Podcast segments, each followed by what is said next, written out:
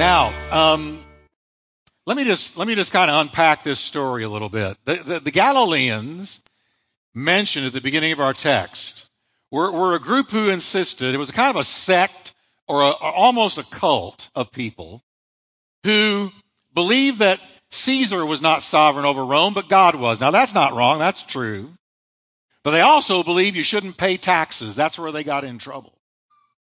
You shouldn't pay taxes to Caesar. And so they didn't pay taxes and they were in rebellion against the nation of Rome. And Pilate didn't like it one bit. Pilate was ruthless. Pilate is the one who said, crucify him or sent Jesus to the cross. Pilate, being ruthless, sent some soldiers to these people while they were offering their sacrifices and they murdered them. They slaughtered them on the spot and their blood was mingled with their sacrifice, as the Bible says. So these men now, these informants that have come to Jesus, have come to him with an insinuation in their voice. There's something underneath what they're saying. And what they're insinuating is, Jesus, these people must have been really bad sinners. Because if they weren't really bad sinners, this terrible thing wouldn't have happened to them. And Jesus says, no, you've got it all wrong. You're misreading it. He said, Let me ask you a question. Were those Galileans worse sinners than everybody else there? Everybody else in the city? It's a rhetorical question. The answer is no. So Jesus is shooting out from under them this notion that when something bad happens to somebody, the way you read into it is they must have done something terrible and the judgment of God is on them. People do it all the time. Then Jesus said, here's a great chance for me to bring up another situation. So he brings up where there was a tower in the, in the town called Siloam. There was this tall, big tower, and people were hanging around uh, the, the, tower. And for some reason, it toppled. We don't know if it was a storm. We don't know if it was, a, you know, uh, um, bad construction. We don't know why. But the tower suddenly toppled. And when it toppled, there were 18 people it fell on, and it crushed them and it killed them. Now, Jesus is going with their logic and speaking to their insinuation. And he said, Now let me ask you, those 18, were they worse sinners than everybody else in the town of Siloam? And that's why that tragedy befell them? And Jesus answered his own question. He said, No. He said, Let me tell you the truth about this. Unless you repent, you will perish just like they did. See, here's Jesus thinking. His thinking is, it doesn't matter how you die to him. That's not the big deal. Not how you die. But were you right with God when you died? That, that's Jesus' whole point here. That's the thrust of his thinking. And it's what he's wanting to teach these men who have come to him with this story. He's, he says, this was not the result, this tower falling. It was not the result of God's judgment. Because unless you repent, you're also going to perish. Now, I want to take this story and I want to just, just bring out some truths uh, that are very, very powerful and that I think the church need, needs to understand. The, the first thing I see here that Jesus is telling all of us is don't misread the cause of other people's troubles. Don't, don't assume when you look at somebody and you see them going through all kinds of trials that they must have done something or they would not be experiencing this. Now, I'll be the first to admit we can bring trouble on ourselves. Isn't that the worst kind of trial? When you're going through something really bad and you know you did it to yourself. It's your fault. Now, that is your fault. If you go out and you sow badly and you're, you're going to reap badly and we bring trouble on ourselves. But more times than not, when we go through trials, it's really not our fault. We live in a devil infested, sin infected world where bad things happen to good people. Now, this tendency to attribute somebody's trials to personal tragedies or, or, personal tragedies to some kind of judgment from God, it's as old as time itself. It's as old as time itself to, for people to do that. Uh, I think of old Job. Poor old Job. I, I still hurt for Job. I mean, I know he was restored and he got double for his trouble, but I still hurt for all the pain that he went through. And he went through terrible pain in almost a day. When you read the book of Job, he lost his home, his children, his health, his wealth. Bam, bam, bam, bam. One trial after another, any one of which would have been enough to level almost anybody. But he went through a series like dominoes of trouble. And you know what the worst thing was that happened to him? I, I, think it was worse than the troubles when three friends came to visit him.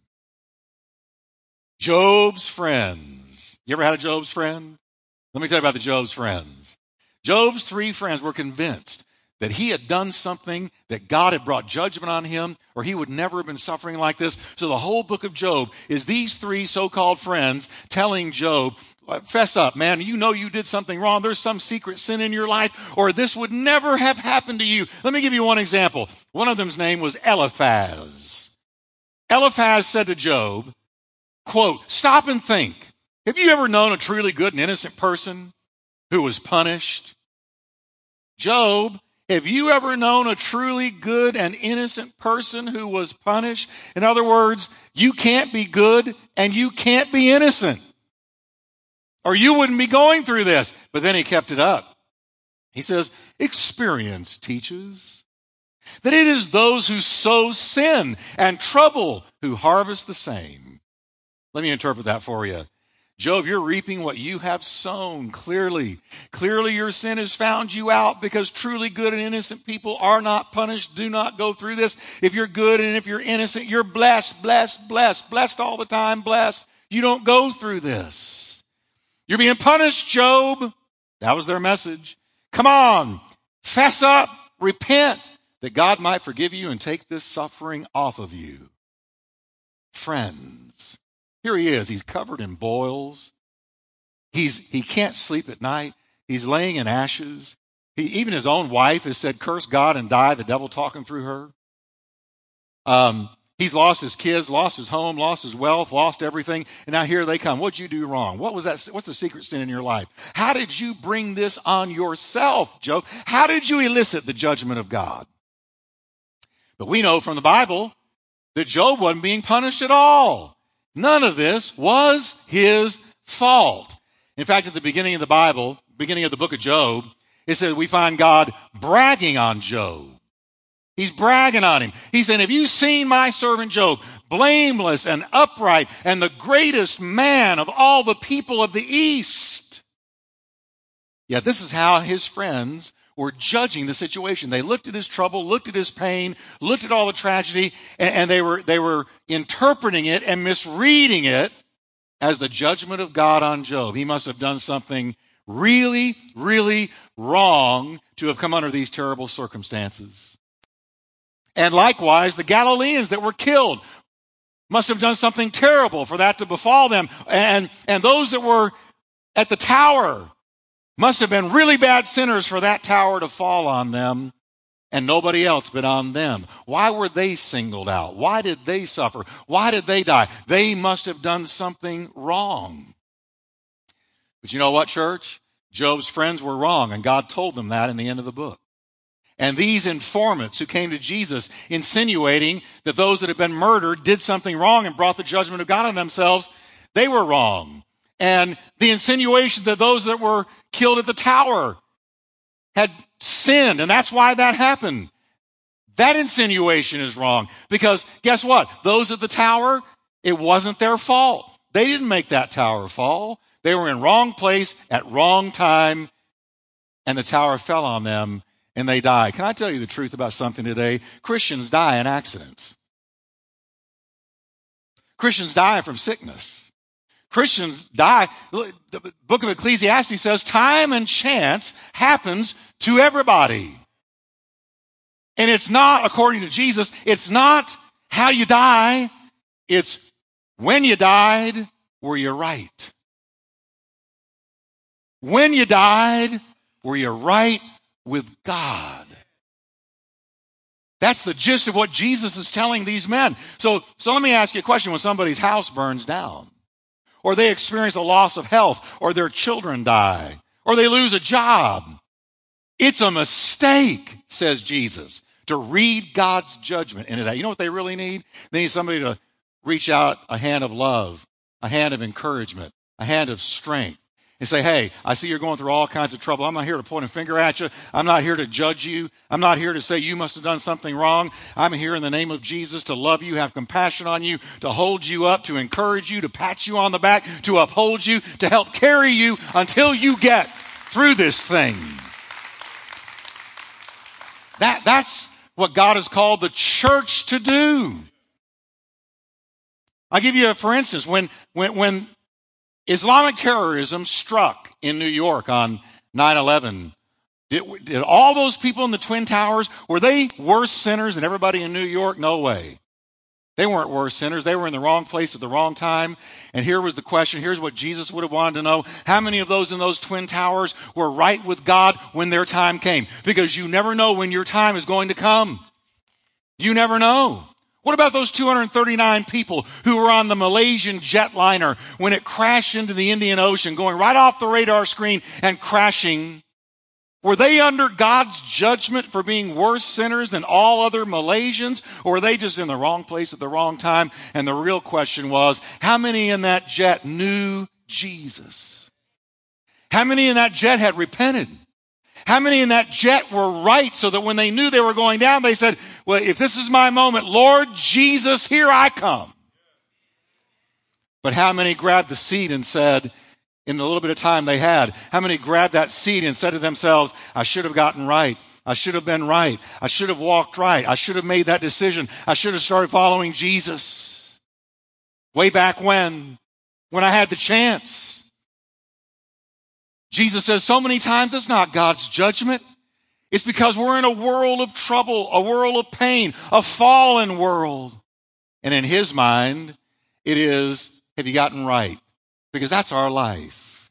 And that's the next point, really. Jesus warns that the real issue is we're in danger of perishing without repentance. Let me tell you what the Bible, how the Bible sees humanity, how the Bible sees the world. Jesus is saying, here's the deal. You're all sinners and will all one day die from one thing or another. And you will all perish in your sin unless you repent. That's the word of Jesus. You know what? When I read Jesus, I realize he was a hellfire and brimstone preacher. I mean, he burned the house down sometimes with what he said. He didn't just walk around saying nicely, love one another and patty. Listen, he said, if you don't repent, you're going to perish just like they did. He told the truth, undiluted, unapologetically told the truth. He said, you're all sinners. He's talking to these men now who have brought him this report. He said, you're all sinners and you're going to die one day. And my question to you is, are you right with God? Have you repented? Because if you haven't, you're going to perish like those at the tower did. You're going to perish like those who murdered did, who were murdered. It's not how you die, but are you right with God when you die? Can I say it again? It's not how you die. We're all going to die, but it's were you right with God when you died. According to Jesus, the whole human race is in just as much danger as the 18 that were standing too close to that tower. David, one time, when David was being chased by Saul, he made this statement. He said, I am but one step from death. Nobody in here knows when your day is, when your time is. That's Jesus' point. He says, you take the time God has given you to repent and get right with God because your time is coming. It's coming.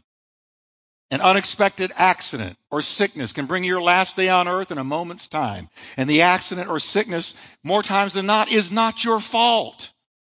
It's not your fault. Those involved in that tower accident, they didn't topple it. They didn't push it over. They didn't make it happen. They were just standing there and all of a sudden their day came. When they got up that morning, they had no idea this is my last day on the planet a really weird, unexpected accident is going to happen. A tower is going to fall on me. And I'm going to meet my maker. This is why James warns against assuming you have all kinds of time to get right with God. He said, you know not what tomorrow may bring. For what is your life? It's even a vapor that appears for a little time and then vanishes away. Have you ever gotten up and there was a fog on the ground? You look out there and it's foggy. And maybe you go outside 30 minutes later and that fog is completely evaporated. That's your life. You're here a little bit and then gone. You're a blink sandwiched in between two eternities, a camera flash, a nod. Boom. You were here. Bloom. You're gone. But it's that moment, it's that life on this earth, it's that time that God has given us to get right and to serve Him. That's Jesus' message. The most important thing to Jesus was the soul of man, not how a person dies. He said, Your soul is more valuable than anything on earth. What will it profit you if you gain the whole world and all the riches therein and lose your soul? Your soul is more valuable than all the gold that used to be in Fort Knox.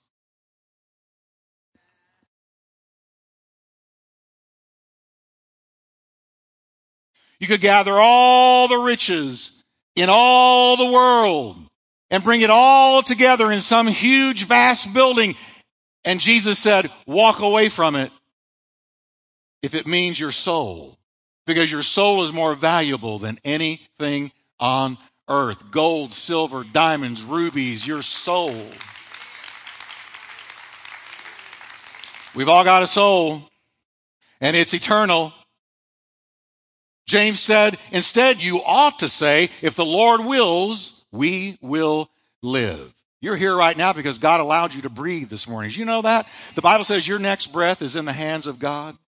And people walk around, they walk around arrogant and cocky and act like I've got the whole world in front of me and I'll do what I want, when I want, where I want. And they don't know that God is holding their next breath in His hands. And by the mercy of God and the grace of God, they live that day. Their heart beats that day. Because when your heart stops beating, your soul goes into eternity and then it's eternally too, too late. You will not come back as a grasshopper or a cricket or a cow or a dog. There is no reincarnation. It's given unto a man to die once and then the judgment.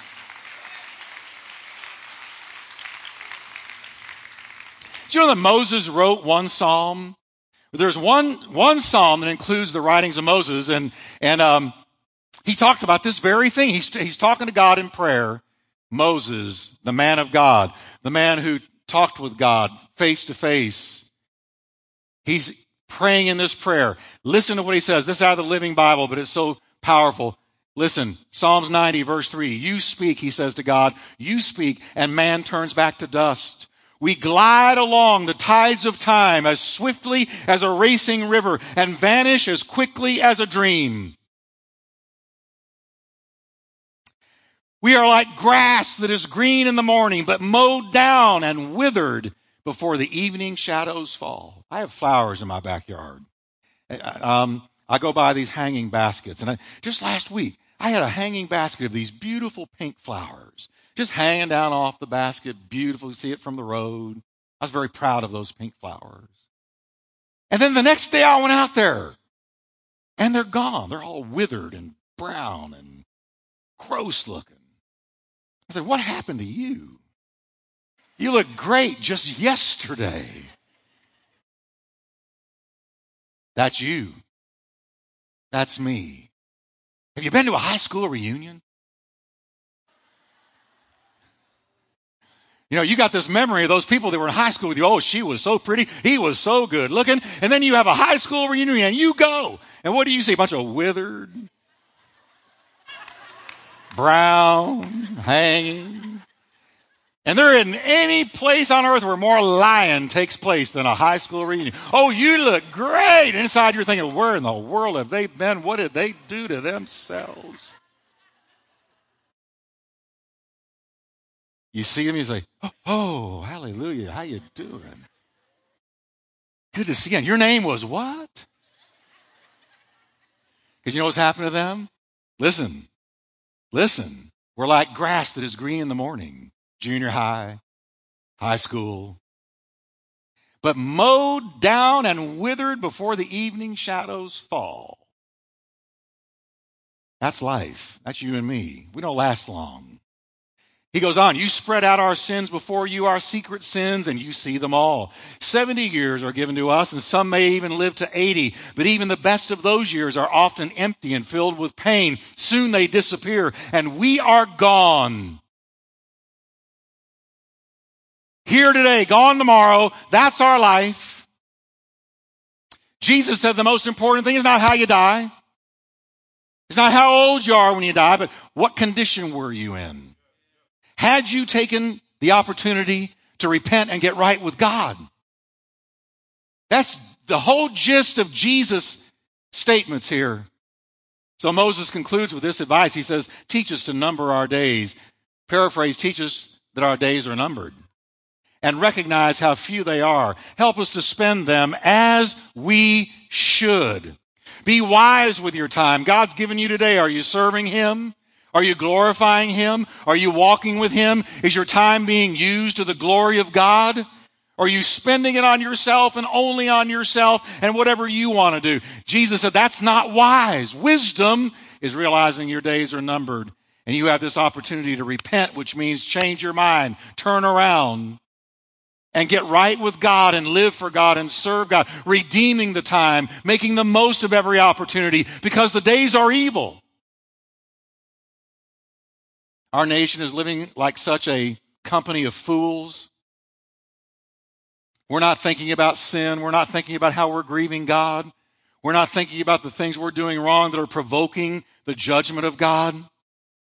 We're just going our own way, doing our own thing. It's all about us, but it's not all about us. It's all about Him. And He says, I've given you time. I've given you time. You have precious time. You have today.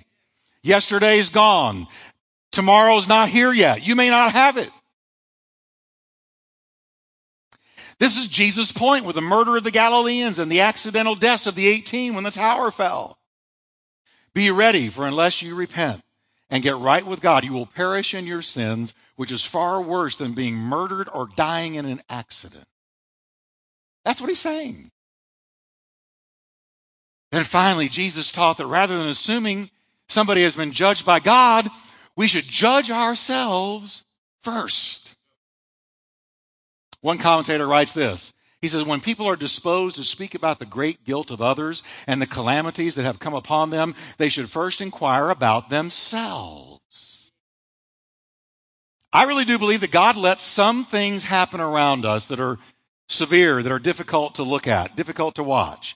A terrible accident, something like that. So that we will check ourselves out. It will remind us that one day you die. One day it's all over. And are you right with God? Paul said the same thing in the Corinthian church. He said, check up on yourselves. Are you really Christians? Do you pass the test? Do you feel Christ's presence and power more and more within you? Or are you just pretending? Are you a great pretender to be Christians when actually you aren't at all? Billy Graham said the greatest harvest field in the whole world is the American church. The American church is filled with people who aren't saved. They've never met Jesus. They're in church for a variety of reasons. I go to church so I can meet business people and make business deals. I go to church because I'm, I'm looking for to get married. I'm looking for singles. I go to church because it makes me feel better about myself that I, that I, that I went to a religious gathering. I go to church because I like watching him sweat, though I don't believe him. Do you know that Benjamin Franklin was really good friends with the greatest preacher in the world in the 1700s? Benjamin Franklin put the kite up in the air with the key attached to it to find out about lightning, and the lightning hit it. We all know the story. His brilliant scientific mind, but Ben Franklin was, was really good friends with George Whitefield, the torch and the flame of the great awakening, the great preacher, the amazing orator, spoke to crowds of 20 and 30,000 people with no microphone, no speaker, because they didn't exist. His voice carried as if by the power of God. And Ben Franklin used to go hear him. And he got to know him, and they corresponded with one another. He was friends with the greatest preacher on the planet. But somebody said to Ben Franklin one day, do you believe what he says? Talking about George Whitefield, Do you believe him? And Ben Franklin said, No, but he believes what he says. Ben Franklin died a deist. A deist doesn't get saved because a deist doesn't believe in Christ. He died a deist. He died lost according to the Bible. But he was this far, this close to the greatest gospel preacher in the world. But he didn't get it. Unless you repent, you also will perish. Jesus never told you and me not to judge. He just said, judge yourself first. Check yourself out. Paul, again, check up on yourselves. Are you really Christians? Do you pass the test? Do you feel Christ's presence and power more and more within you? Or are you just pretending to be Christians, going to church with all the right words, saying all the right words? Do you know you can say He is Lord and not be saved? No, Jeff, you haven't read the Bible. Oh, I've read the Bible. Now let me tell you, but, but the Bible says you can't say he's Lord, but by the Spirit. Ah, but, but you can, and that's not what it means. He says no man can say Jesus is Lord unless the Spirit, and really mean it, and really have experienced it, unless the Spirit of God has brought him to that point. But you can lip sync anything. You can say, oh yeah, he's Lord, he's Lord. You can have all the right words, all the right verbiage, and go through all the right motions and still be lost.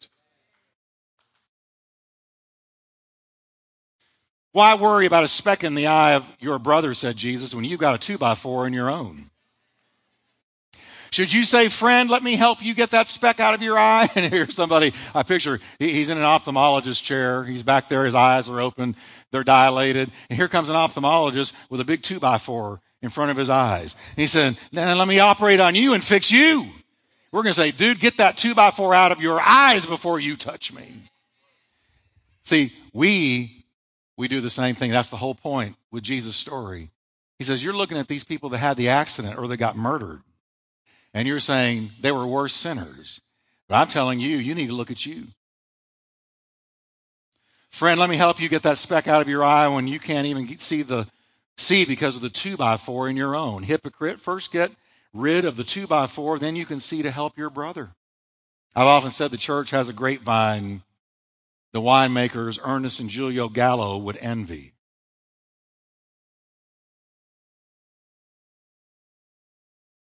So, man, I came to church today to get edified. I'm kind of feeling, listen, we need to hear this. We need to hear this. This is just Jesus. This is Jesus. What I'm saying is the, the grapevine that's in churches, I mean, rumors, unfair judgment, criticism, gossip, all too often characterize church life. You know, there are people that are not in church today. They were so leveled by gossip and innuendo and rumors that were spread about them. And they just said, you know what, if that's church, I don't want to have anything to do with it. And, and here's the deal. Jesus said, Jesus said, focus on yourself, get yourself right, get yourself healthy, and then you can help others. And you won't do it with finger pointing, you'll do it with love and compassion and embrace and carrying them and upholding them. The story is told of a woman named Mildred. If you're a Mildred in here, I am not talking about you. I know nothing about you. The story is told of a woman named Mildred, the church gossip, and the self appointed arbiter of the church's morals. Every church has one. I don't know of one in our church, but there's probably one out there. There's no reason I'm sharing this. Nothing has happened. I just know church. So here's the deal. She was the church gossip and self appointed arbiter of the church's morals, and she kept sticking her nose into everybody's business. The Bible calls that a busy body. It's a body always busy with other people's stuff. Several members were unappreciative of her activities, but they feared Mildred. If we confront her, she's liable to go out and start rumors about us, so I'm just going to leave the woman alone and turn her over to God. But she finally made a big mistake, Mildred, when she accused George, a new church member, of being an alcoholic. After she saw his pickup truck parked in front of the town's only bar. One afternoon, Mildred was going into town, small town. She passes the one and only bar, and there's George's, the new church member's pickup truck. She, oh, I wonder what George is doing in there. She went into town, spent a few hours, and then turned around, came back, and the truck is still there. So Mildred now assumes he's got to be an alcoholic. He's a secret alcoholic. I need to tell other people so they can pray for him. That next Sunday, she commented to George himself. and others that everybody seeing his truck in front of the bar knew what he was doing. George, you should not have been in front of that. What were you doing in front of that bar? You must be a closet alcoholic. If he wasn't a drunk, his pickup wouldn't have been there. George, a man of very few words, stared at her for a moment and then just walked away. He didn't say anything, didn't defend himself, didn't explain, didn't deny. He just walked away. And later that evening, George quietly parked his pickup truck in front of Mildred's house and left it there all night long.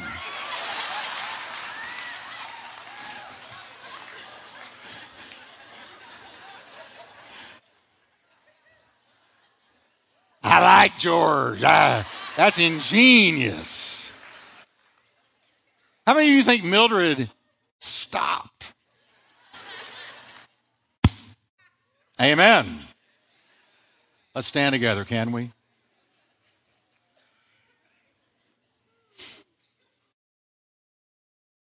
Now, let's recap this because I want us to go out of here remembering what we said. So say this with me.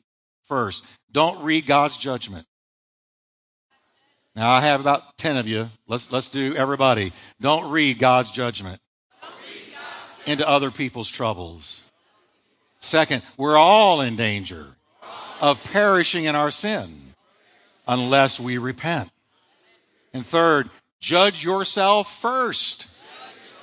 Are you right with God? Let's pray, can we?